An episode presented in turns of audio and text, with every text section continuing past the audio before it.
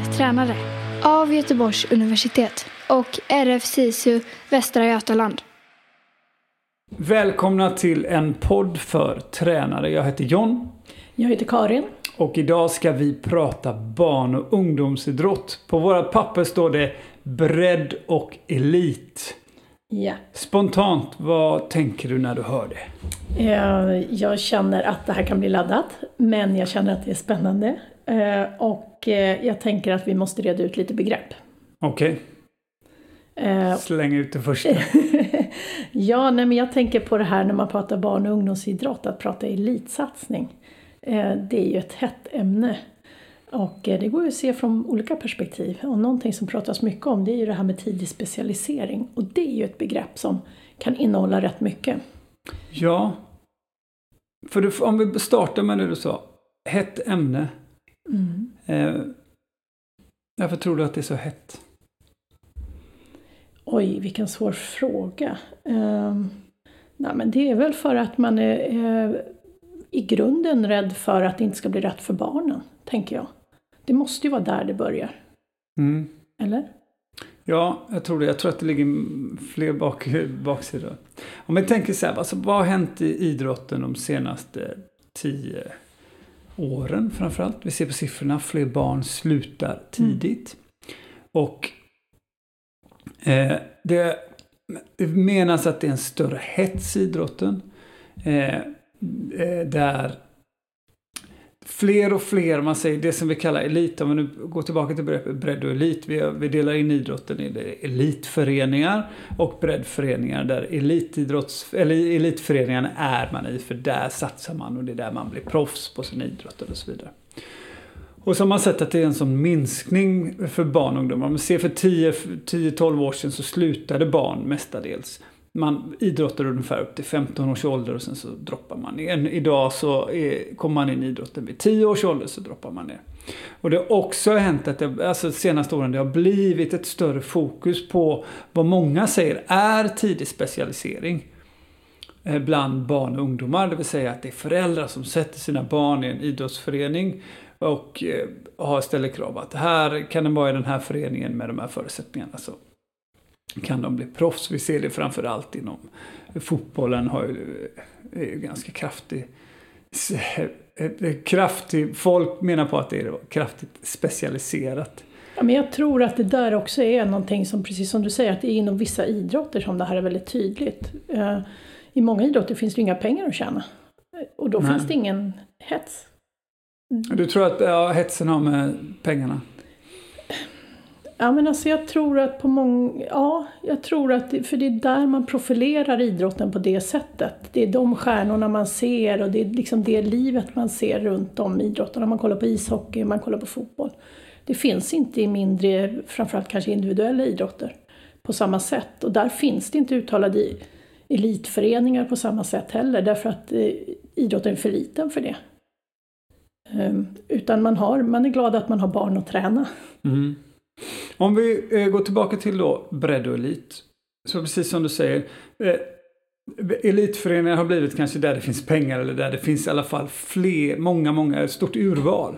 Eh, men vi ser ju på mindre idrotter, framförallt individuella idrotter, att eh, man kombinerar det här på något sätt. Bredd innebär alltså att eh, barn ska vara där och folk runt omkring tänker att de är där för det ska vara någon typ av rekreation. Eh, men de ska få utföra sin idrott. Fast jag tycker att det där är lite tokigt. Ja, men vad är, men då tänker jag, om jag, går ner, om jag pratar med någon som ja. säger vi är en breddförening. Vad är det de menar då? De gör ingen elitsatsning. Fast det kan man väl göra? Bredd är väl att ha allt? För om vi reder ut vad är skillnaden på bredd och elit? Bredd och elit är att en breddförening selekterar inte. Ja, det, så skulle man kanske så kunna man säga. säga. Och att de kanske försöker ge en miljö där alla kan utvecklas till sin fulla potential efter sina motiv och sin motivation. Att det finns inget eget värde för föreningen att de idrottar. Utan att det är för, att, för en utveckling för individen. Att man mm. erbjuder en, en miljö där man kan utvecklas. Medan en elitförening kanske mer ser resultaten i utvecklingen och väljer de som faktiskt gör det de, ja, som når deras resultatmål. Så att mm. säga. Ja, ja är så, när jag pratar med många, jag träffar många föreningar och pratar med dem. Då, ibland så kan det vara också det här att man säger att nej men elit, där är man med för att man ska bli bra. Medan i bredd är man med för att det är kul. Okay. Sen utan att gå in på de här, vad kul och vad är bra. Så, men, men jag tycker att det finns en sån, vad ska man säga, aura över det. Vill man spela för att det är ordentligt och, och bra och man ska bli något så, så ska man vara elit. Medan spelar man för det är kul ska man vara bredd. Men jag tycker det är så synd. Jag skulle vilja in elit i, breddidrott, i, i breddidrotten. För jag tycker att man begränsar bredden om man tar bort en del av idrotten. Alltså breddidrott för mig är all idrott. Mm. Eh, och det är ju för att man plockar ut eliten som något speciellt som gör det till ett hett ämne, tänker jag. Att man inte riktigt vill ta i det. Och där ser jag en stor problematik. Bredd är bredd och då är allt med. Skillnaden mellan oss, det är att du kommer från individuell idrott Japp. mest. Nämligen Judo. judo. En liten individuell idrott. Precis, men du har varit på högsta nivån i judo. Ja. Jag har, är hemma i lagidrotten, Mm. fotboll. Men jag har ändå forskat väldigt mycket också om eh, individuell idrott, framförallt i friidrotten och så. Så, så vi har, försöker ha liksom olika perspektiv jag ser på idrott och därför jag tycker det här blir eh, lite spännande när vi pratar om just bredd och elit. Mm.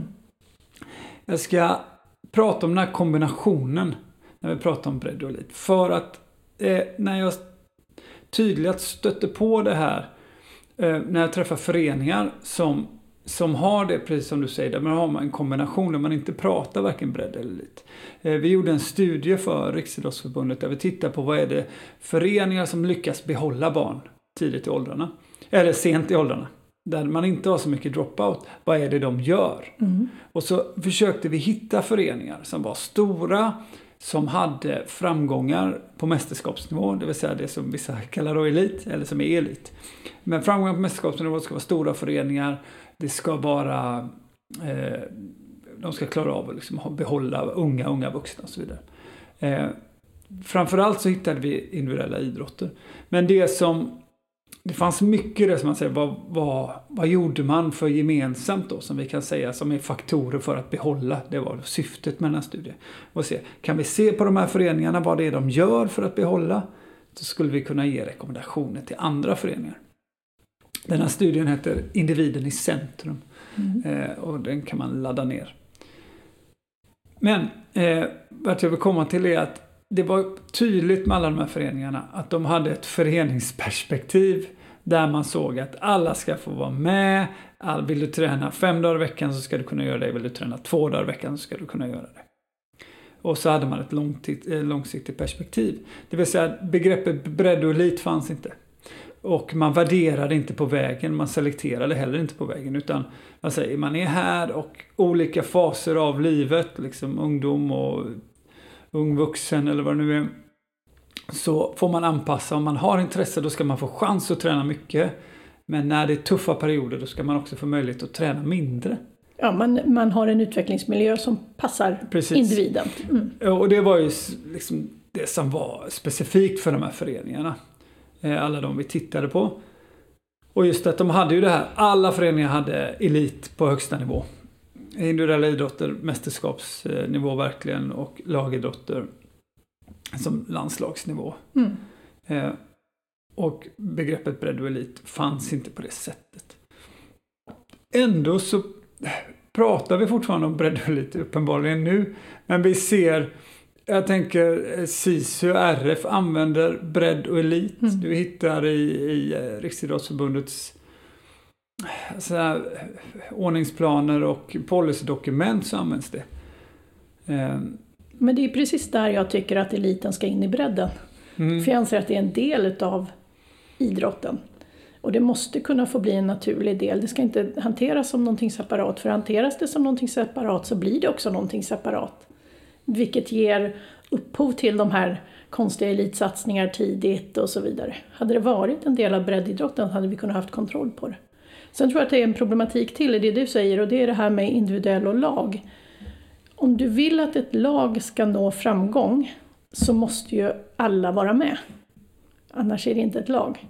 Så det är ju svårare att ha individanpassa utvecklingen när du har med ett lag att göra, tänker jag. I en eh, individuell idrott så kan du erbjuda ett visst antal träningar i veckan och så går du på de träningarna som du själv vill.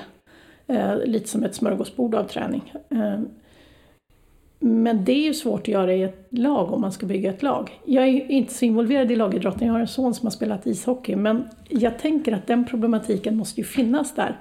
Så då måste man ju ha någon slags kollektiv målsättning.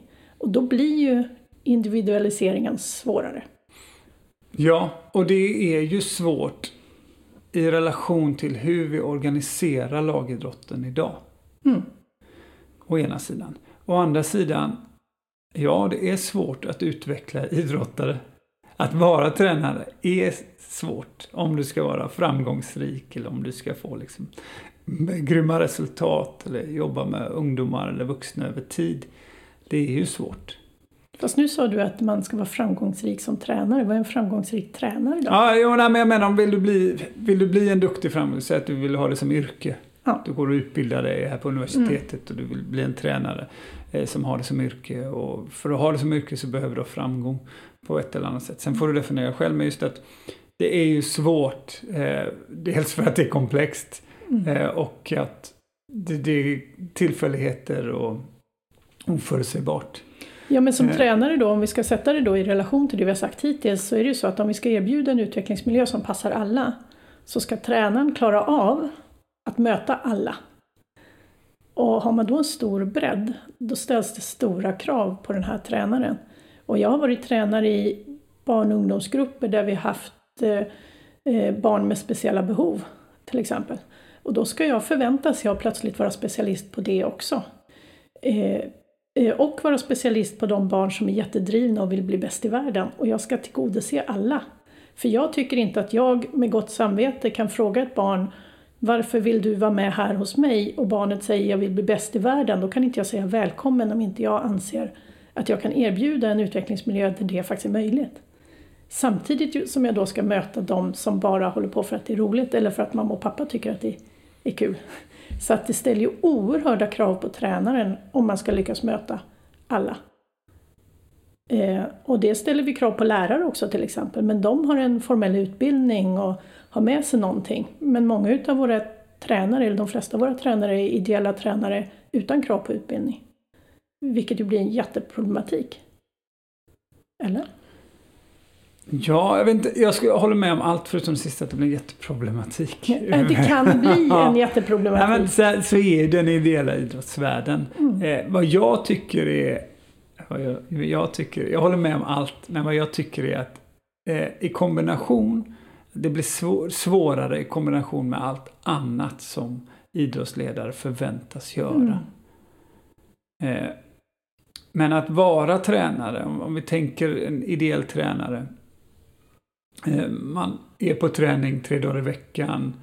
Efter jobbet, eh, man är trött och så vidare. Det, det är ju en belastning bara där. Att Mm. göra det är ju en uppoffring, det är ju det ideella. Även om oftast så startar man och inte vet hur och sen så bara faller man in i det så kan man inte låta bli. Och det är säkert många av ni ledare som lyssnar som flera gånger har tänkt nej men nu måste jag sluta med det här. Men man är liksom fast i det för att man också gör ett bra jobb eller gör ett roligt jobb och man, har, man, känner, eh, man känner att man har ansvar för individerna och det ger ju så mycket. Alla som har varit i idrotten som blir ledare blir oftast det för att idrotten ger så mycket tillbaka. Mm. Och då när vi ställer krav att som tränare så ska du inte bara kunna din idrott och kunna anpassa det här utan du ska också göra massa, massa annat. Mm. Och jag tror att det, jag upplever som att det är det stora.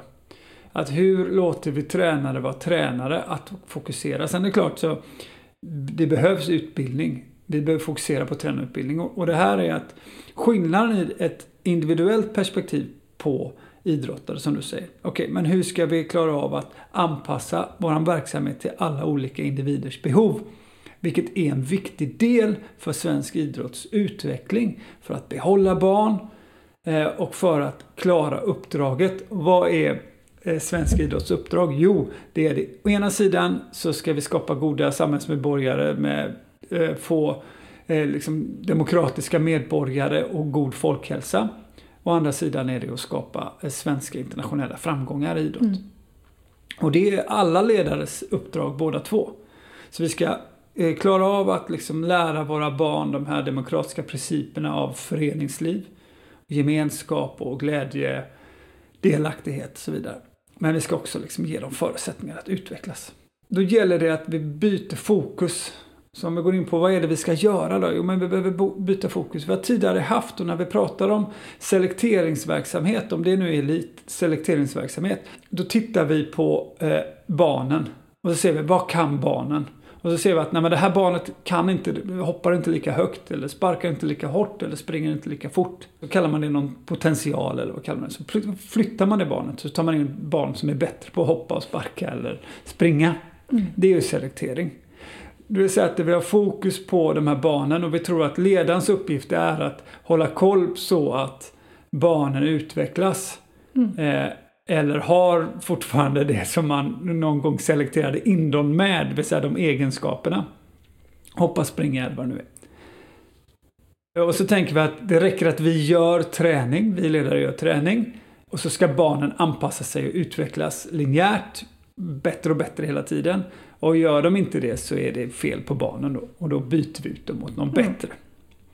När vi pratar om det här individuellt perspektiv över lång sikt, då måste vi vända fokuset till tränare. Vad är det vi tränare kan? Så, så tänker vi att vi skiter i barnen och ungdomarna. De är där de är och de utvecklas olika, olika takt, olika fysisk mognad.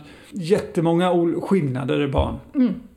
Födda olika på året och så vidare behöver vi tänka hur ska vi tränare utvecklas? Om jag då kan jobba med min egen tränarutveckling i det stället och tänka att de här barnen har det, det utveckla, deras utveckling upp till mig. Mm.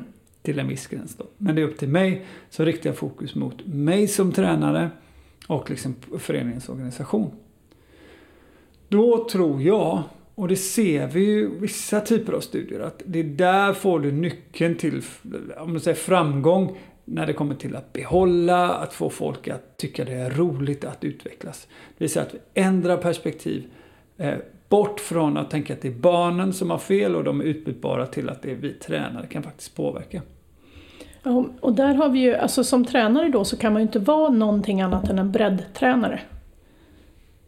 För att kunna se alla. Då, då, där kan vi ju inte skilja på elit och bredd då. Vi kan ju inte ha en barn och ungdomstränare som är elittränare. Utan den måste ju per definition vara breddtränare men också vara elittränaren så tillvida att den kommer ju att träna dem som kommer att ta OS-medaljer. Någonstans i gruppen så kan det finnas en person som kommer att ta en OS-medalj. Och då har man ju varit elittränare i breddgruppen fast man inte egentligen har vetat om det. Och då har vi problemet igen, vi kan inte skilja på bredd och elit. Nej, och jag, tror, och nu, jag tror att din eh, individuella idrottskarriär kommer in mycket. För när du pratar bredd, då är det ju det här, men det är upp till mästerskapsnivå. Jag tycker att jag ser en tydligare definition av, eller elit, förlåt, elit, en tydligare definition av elit i individuell idrott. Det vill säga, kommer upp på SM-nivå eller upp till eh, mästerskaps, internationella EM och VM-mästerskapsnivå, då är där är elit. Mm. Men man kallar sällan något som inte är det elit. Medan inom till exempel lagidrotter, då säger man elit när det kommer till satsningen. Det vill säga det är en satsning. Vi kan säga elit redan för 15-åringar även om de inte ens är närheten såklart av att vara vuxna professionella idrottare så säger man att det är en elit för att det är en satsning mot elit. Alltså då är hela laget elit, det är inte jag som kan bestämma att jag vill bli elit. Nej, då är hela laget och någon har tagit in det där. För mm. att, och, så, och då är det ju det oftast man pratar om akademier. Och då är, fungerar det så att då har du en organisation som tänker att här är en akademi, om vi samlar de bästa här och ger dem bra förutsättningar för träning så ska de bli framtida eliten. Ja, man skapar en miljö för de bästa, inte för alla. Och när man inte är en av de bästa utan en av alla andra så blir man utbytt. Oftast. Så man håller uppe någon slags nivå. Nej, det har att göra med att, ja precis, man håller, för att det finns också en representation med det. Mm. Och där är skillnaden, om vi nu är tillbaka på bredd och elit. Elit handlar ju om representation. När vi tar ut svenska landslaget så tar vi ut representation, det vill säga du ska representera Sverige för att svenska elitframgångar är bra för Sverige. Mm. Så du representerar Sverige och ska vinna medalj och det är bra. Och det är ju representation. Medan i bredd så säger man inte det är representation på det sättet. Eh, Medan man då i elitverksamheter för yngre, då har man samma tänk, det är representation. Och då tänkte man, det är ju inte bra. Nej, det, det, är, det finns massa att diskutera vidare, vi ska ha representation eller inte. Men för vissa av de här föreningarnas varumärke så är det, tror jag att de anser att det är väldigt viktigt. Mm. Då är det, fråga, då är det en etisk fråga mer. Ja, det, det är inte lätt och det här, här har ju liksom klubbarna ett stort ansvar. Är det väl kanske lätt att dras med i någon slags jakt på, ja men det blir en tävling det också, fast mellan föreningarna och kanske till och med mellan tränare att vara framgångsrik och din framgång mäts i hur bra barn och ungdomar du har i din verksamhet och då är vi inne på att som tränare så mäts du bara i resultaten från det laget du har. Att det blir liksom en fjäder i hatten och ha det bästa representationslaget. Och det, då har man ju tappat helt liksom breddsynen på idrotten överhuvudtaget på något sätt. Ja, men om vi pratar med eh, föreningar, akademiföreningar eller föreningar som tänker lite, så är de inte, säger de det, men det är vår verksamhet. Vi tar in de som är bäst eller mest ambitiösa, har mest potential. Men funkar det då? Alltså blir de man tar in i de här akademierna de som blir bäst sen? Nej. Nej. Nej, men nu är, pratar vi, nu är vi inne i idrotten. Idrotten bedrivs ju i en sfär av där vi gör som vi alltid har gjort och där det är många som har bra kunskap som får förtroende och någon slags power i andra typer av frågor också. Och det är ju typiskt idrotten, det vill säga så här. Du är jätteframgångsrik innan, inom eh, kampsport. Mm. Eh, och då är ju du expert på att slåss på mattan. Mm. Det, det, är ju rimligt. Yep. Det är ju det medaljerna säger. Och allt vad som innebär det här, det är förberedelse, träning, mentala aspekter. Och det ger dig i idrottens värld, så det klassiska exemplet är att det ger dig liksom power att kunna allt om sporten. Så då ska vi rekrytera en sportchef in till min karateklubb eller kampsportsklubb. Och då tänker jag, vilka kan mycket om sporten? Och då ser jag, men du har massa medaljer hemma. Du är framgångsrik. Eh, du är, kan nog organisera min förening. Medan i själva verket har du antagligen, om du nu har varit riktigt framgångsrik, haft skygglapparna på mestadels av din karriär för att du har varit så otroligt fokuserad på dig själv. Vad du äter och hur du tränar och, och hur du ska gå dina matcher. Att du har egentligen ingen aning om förening. Men då kommer du in så kommer du in i en sån verksamhet så ska du organisera det och då gör ju du som du också har gjort. Det vill säga det du kan är det du har gjort. Mm. Ungefär som vi ser på tränare att tränare agerar, outbildade tränare gör ofta så som de själva eh, hade träning. Det finns studier framförallt om idrottslärare. 80% av alla idrottslärare gör till 80% så som de själva hade det i skolan. Det är därför mina barns gympa ser likadan ut som min gympa. Trots att det har gått liksom, eh, ja, 35 år. Och läroplanerna har ändrats. Läroplanerna har ändrats. Eh, eh, lärarna är jättebra utbildade. Mm. Men de håller fortfarande på till liksom 80% av samma sak. Mm. Trots att det liksom hette sådana. Och så är idrotten fast ännu mer konservativ. Lägg på där att vi har, det finns en machokultur i idrotten, i många idrotter. Där de flesta drivs av äldre män som tycker att de kan idrotten. Och för att inte tala om fotbollen. Mm. Eh, och som säger, nej men vi vet bäst, vi har varit med. Och så gör man som man alltid har gjort. Och så är man inte intresserad av att mäta resultatet. För att det finns så otroligt många faktorer som spelar in. Det finns också många sätt att mäta framgång. Men det, men det är lite skrämmande om man då tänker sig att de här akademierna har ju utbildade tränare. De har ju inte bara en pappa som man har plockat in som spelar fotboll tills han var 15. Och ändå så säger du att inte, det systemet de har inte fungerar. Nej, men det fungerar inte till den gången att om vi sätter våra spelare i, i en akademi mm. eller vad nu specialverksamhet så blir de garanterad proffs då. Mm. För, trots att de har jättebra faciliteter och jättebra tränare. För att det är mer komplext. Och det har med, egentligen den största anledningen till det. Är att å ena sidan vi behöver bra tränare och vi behöver mycket träning för att bli framgångsrika. I elitidrottare. Så, så det kommer vi inte ifrån. Det är ingen som inte kan träna jättemycket. Det är ingen som inte behöver bra träning. Det vill säga bra tränare, bra faciliteter. Mm.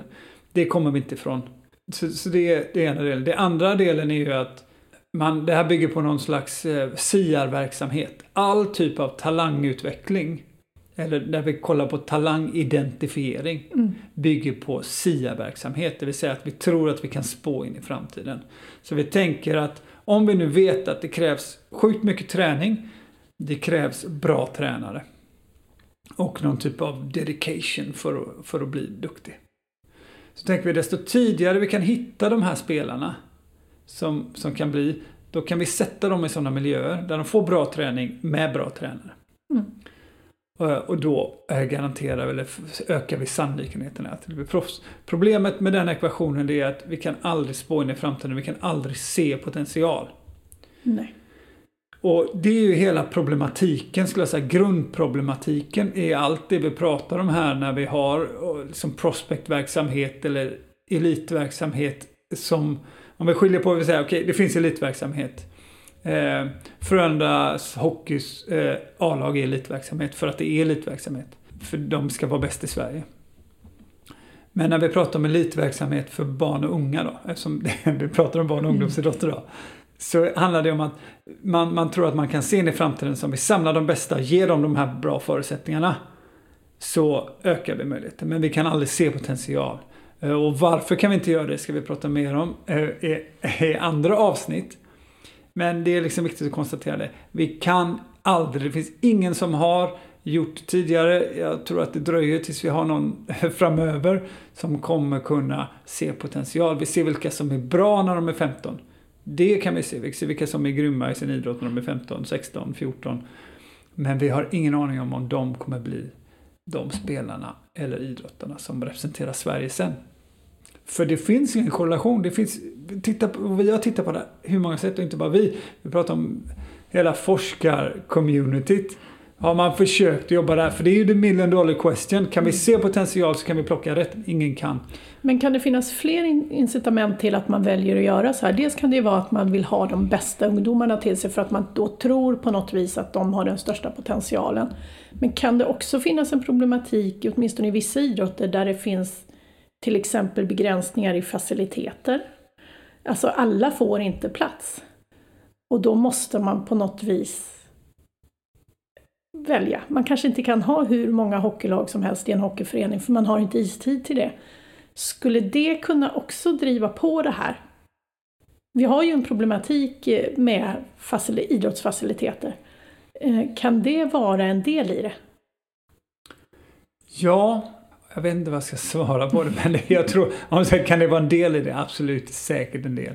Jag skulle säga att det handlar inte om det eh, att okej att alla får inte plats, då väljer vi ut. Det handlar mer om att i en sån här elitverksamhet, eller så här barn och ungdom, i något elittänk, eh, där man tänker att tar vi ut de bästa som baseras på barnen och ungdomarnas potential, där det är vuxna människor som tänker att vi kan se potential och de kan bli är duktiga. Det är att eh, barnen då blir utbytbara. Mm.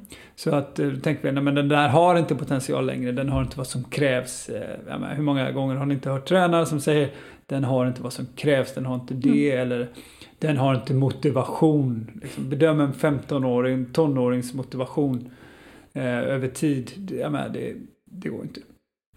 Och så bryts man ut. Och det är det som är lite problematiken i det. Alltså man hanterar man hanterar en typ av metod och man hanterar en typ av eh, tränarmetodiker som inte stämmer överens. Det vill säga att man tänker att man ska specialisera men man, vill, man har det, man blir utbytbar.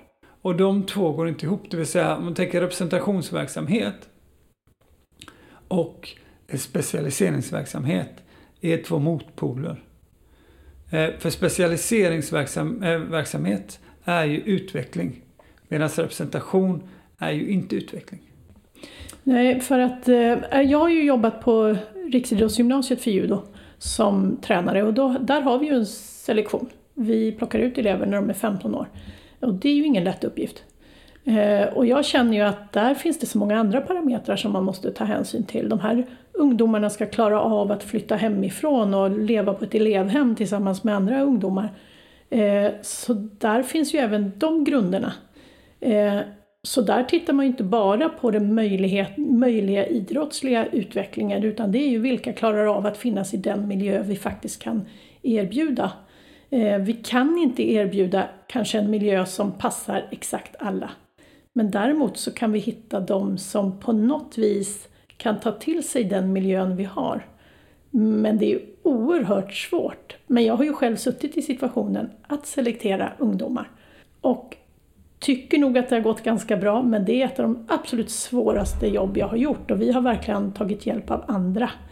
Eh, och vi valde ju att, vi satt tränarna, vi, vi intervjuar dem, våran fysio intervjuar dem, våran förbundskapten intervjuar dem och kurator och syv på skolan intervjuar dem för att liksom få en helhetsbild av vem är det vi har framför oss. Så det är ju inte bara kraven på idrotten som har betydelse. Vi kan inte bara kolla vem som hoppar högst eller springer fortast i en selektion, utan man ska även klara av det som krävs för att, bli en, för att nå sin fulla potential i just den miljön vi erbjuder. Och där krävs det ju, det kanske är så att klubbar och föreningar kan ha en viss inriktning så länge det finns andra som har en annan inriktning. Så att du kan välja den miljö där du kan utvecklas på bästa sätt. Ja, men jag tror inte, för det första tror jag inte man kan välja. Och, för då hamnar man i sådana situationer, precis som du beskriver. De här uttagningssituationerna där det är andra vuxna som bestämmer. När ni gjorde de här selekteringarna, mm. vad är det ni är ute efter? Alltså vad är det ni selekterar för?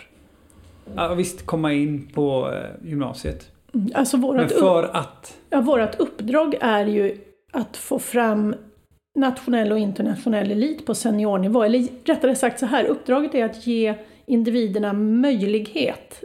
Ge individer med förutsättningar att nå nationell eller internationell elit möjlighet att utvecklas på bästa sätt i sin idrott och i kombination med sina studier. Det är ju liksom vårt uppdrag. Och därifrån så får vi försöka hitta på ett sätt att, att vaska fram de Eh, de potentiella elever vi ska ha in på skolan. De som har det? Ja, ja, de som har förutsättningarna. Jag tror inte att det är det, utan det är de förutsättningar som krävs för att i det här fallet så är det en miljö som är ganska krävande. Ja, och vad krävs för förutsättningar då för en 15-åring? Ja, de ska klara att bo på ett elevhem, klara sig själva i princip, eh, med viss övervakning naturligtvis. Och de ska klara skolan och de ska klara träningen i kombination.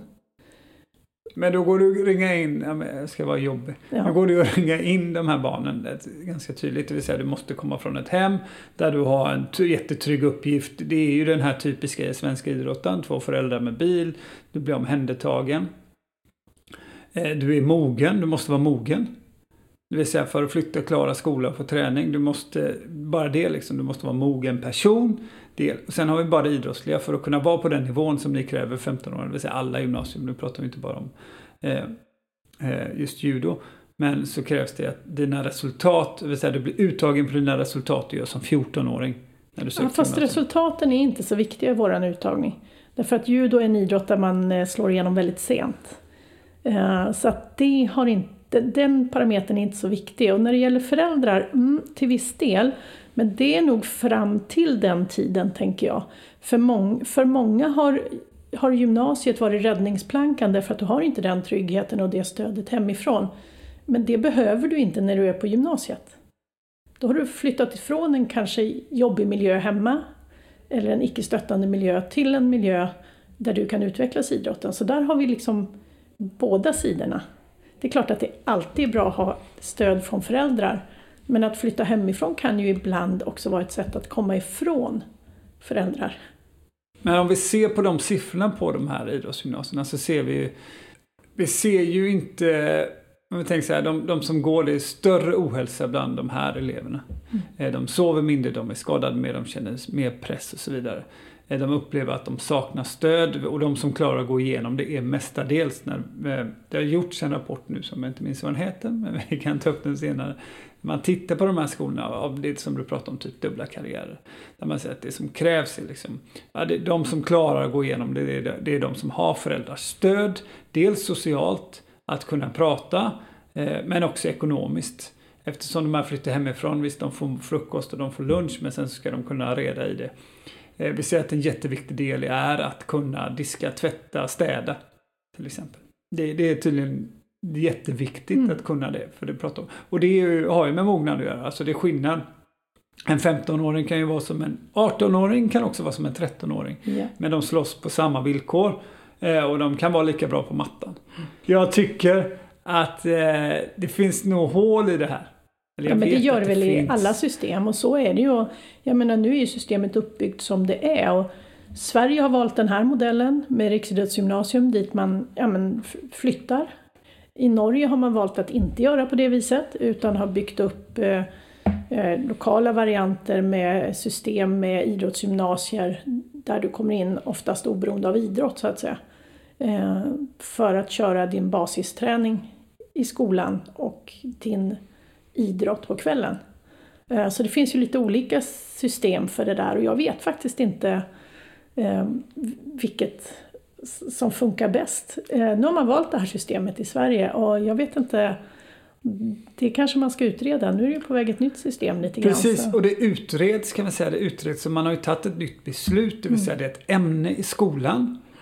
och vad som har hänt det senaste året är att från och med två år fram så krävs det, det vill säga eftersom det är ett ämne, precis som yoga, specialidrott heter ju ämnet, det vill säga om du går judo eller fotboll eller handboll. Så läser du specialidrott precis som du läser matte eller geografi. Eh, men när, i geografi i gymnasiet så måste du ha en lärare som är licensierad lärare i geografi. Du måste ha en lärare som eh, har licens för att undervisa, eller licens låter men legitimation. legitimation för att undervisa i matte, i mm. gympa. Och då för man in det i specialidrott som eh, jag ska läsa judolinjen, då måste jag ha en tränare i judo som har legitimation, lärarlegitimation i ämnet eh, specialidrott. Mm. Och det är en av anledningarna att det har startat upp här i Göteborg hos oss på Göteborgs universitet där vi eh, från och med i år eh, ger eh, kurser, olika typer av utbildning beroende på din erfarenhet som tränare och beroende på din, hur mycket utbildning du har gjort för att kunna få den här legitimationen i specialidrott. Så om ni lyssnar på detta och är intresserade så får ni jättegärna eh, får ni höra av er. Eh, vi lägger upp länkar där, det här, eh, där ni hittar den här podden. Men tillbaka till specialidrott och vad funkar och vad funkar inte. Så är vi till, lite, ska vi knyta till det här bredd och elit, eller i alla fall de begreppen. Men vad är den, när vi säger så här, men vi kan inte se potential, vi kan inte se potential överhuvudtaget. Ingen kan. Oavsett när vi gör selektering, 14, 15, 16. Men vi kan försöka. Men, men vi kommer inte lyckas och det finns massa nackdelar med det. Vad är den enda signifikanta faktorn som vi vet om svenska elitidrottare? Ingen aning. Jo, alla är kvar i föreningsidrotten. Mm.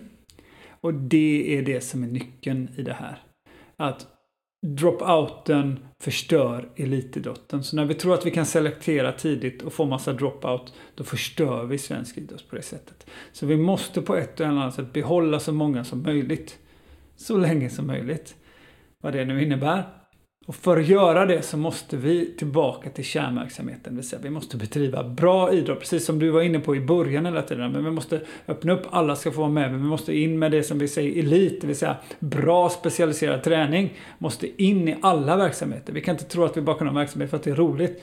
För det roliga i verksamheten är ju idrotten. Går vi på judo så går jag för att träna judo. Går jag till fotbollsträning så gör jag det för att träna fotboll. Och vi tränare är ju vår verksamhet för att vi gillar idrotten vi får akta oss att det skulle bli något fult eller fel, utan snarare tvärtom. Vi måste tänka att vi gör verksamheten för idrottens skull. För att så många som möjligt ska få chans att utvecklas. Så det är en lärande miljö. Idrotten ska vi utvecklas och lära oss idrotten. Men därför ska vi ju inte skilja på bredd och elit utan vi måste få in eliten i bredden för det är en del utav det. Vi kan inte veta vilka i vår breddförening som kommer att bli elit.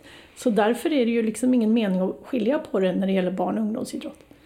Utan det är ju samma. Det är samma. Sen, sen har vi en fara och det är media som tar upp exempel där det inte går till så som vi pratar om nu. Och det är de här familjeprojekten. Mm. Duplantis, Ingebrigtsen i Norge, där det är en, en familj som bestämmer sig för att eh, utveckla en potential. Mm. Jag säger inte att de driver på någon elitsatsning eller så, men de utvecklar en, en potential som finns. Eh, och de får väldigt mycket uppmärksamhet. Och verkar ju lyckas. Men där skulle vi ju behöva veta hur stor procent utav de projekten som faktiskt lyckas. För de stämmer inte alltid in i våran svenska föreningsverksamhet. Nej, de stämmer inte in i föreningsverksamheten men de ställer ganska bra in på liksom, vad krävs för att bli bra. Men om vi tittar på faktorer. eh, Vi sa att det enda signifikant vi vet att de måste vara kvar och sen så finns det, säg att det finns 100 faktorer. Du behöver sätta eh, 30 av dem beroende på vilka det är. Liksom. Eh, alltså när startar du, många idrotter håller du på med? När specialiserar dig? När väljer du det ena? När väljer du det andra? Och så vidare. Det finns massa faktorer.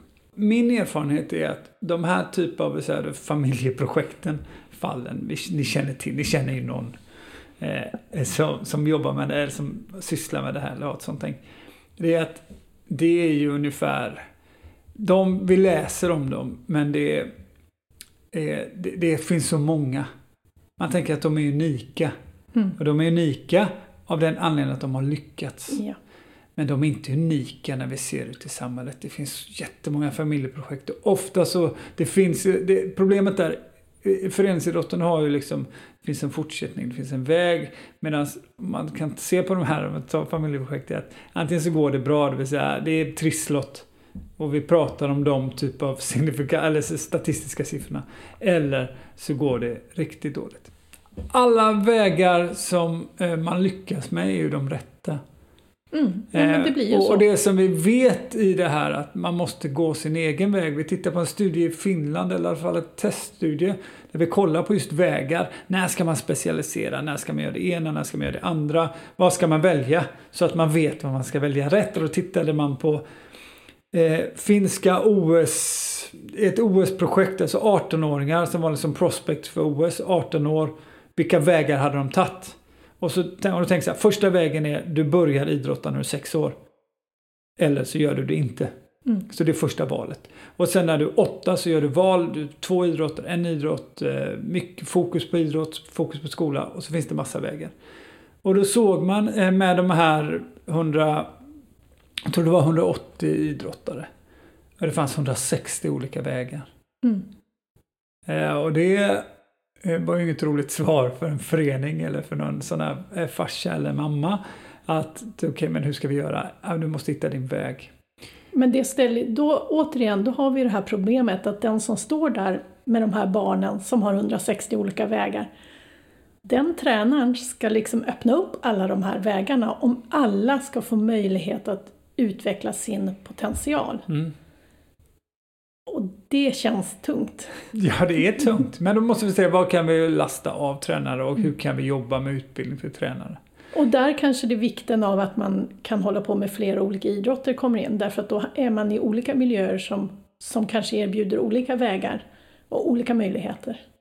Ja, precis. Och vi måste också tillåta att barn också håller på med en idrott och tycker Mm. att det är, eller om man tycker att det är det roligaste, så får man inte liksom eh, fulmåla det, vilket det eh, ibland görs.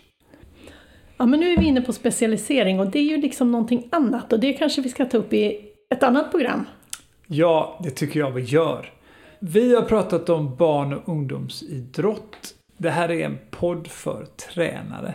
Har ni förslag på ämnen eller frågor om det vi har pratat om så får ni jättegärna höra av er antingen via sociala medier eller via mail. Mer info hittar ni på RF SISU Västra Götaland. Vi tackar så mycket. Tack så mycket!